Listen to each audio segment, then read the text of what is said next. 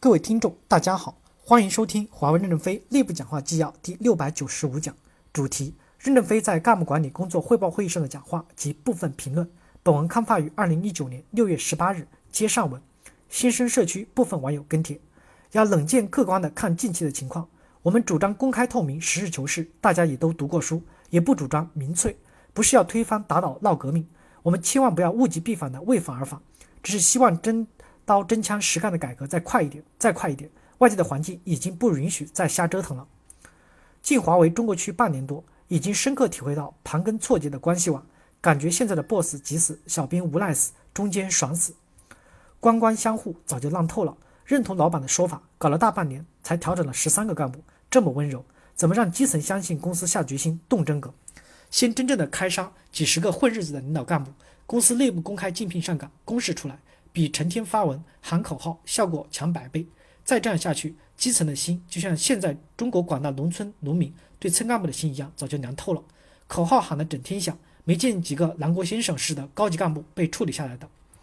现在的无线各个部门的调整，老部门的很多高职级的人到了新的五级部门，但是级别依然很高。关键是来了并不能干活，最直接的感受不是部门人员增加了，整体做事的人多了，每个人的工作量可以减少了，而是来了一堆领导，每个人都在问下边要粮食产出，真正干活的还是那么几个人，领导人数更多，对于大家工作量更多。五级本来就超高负荷了，来了那么多非技术专家在到处指挥吆喝干活，最后拿着大家的产出去汇报，这样的时间久了，五级拿什么冲世界第一？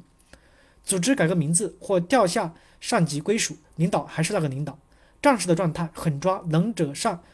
庸者下，劣者汰是合情合理的。让组织更少一点南国先生或南国化现象，但不能过于冒进，不能把组中的歪瓜裂枣给清除出去了。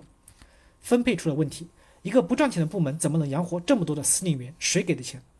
主管直接主管定位不是秘书，要懂管理，尤其是基层的小主管们，十八十九级的，天天监视员工迟到早退的，监视员工上班干啥的。这个秘书就干了，没必要耗费一个领导去干这些。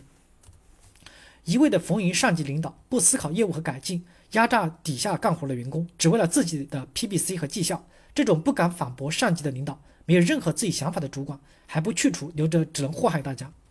一可信又造成了一大波副部长或副 CTO，真的需要每层都设置可信的副部长或副 CTO 这么多官吗？八个月了，有几个产品开始在代码层落地可信？还是在搞可信的 PPT、可信的考试、可信的汇报、可信的宣传、可信的进展收作业。我们到底是真的要做软件可信，还是以可信为噱头，安置屁股升官发财？二，办公室是重灾区，各级的 CTO 办公室基本上是没事干的，都画在里面了，就是一个各种角色的大杂烩，真是侮辱了 CTO 这个番号。老板之前的发文说的很对，一。正直必须有战略洞察能力和战斗的决断力，要敢于攻进攻，文质彬彬，温良恭俭让，事无巨细，眉毛胡子一把抓的，而且越抓越细的人是不适合做正直的。关键在行动。二，正直必须清晰的理解公司和的战略方向，对工作有周密的策划，有清晰的方向与严密的组织并不矛盾。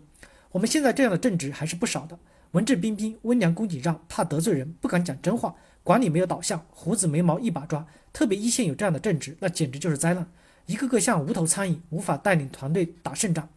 感谢大家的收听，敬请期待下一讲内容。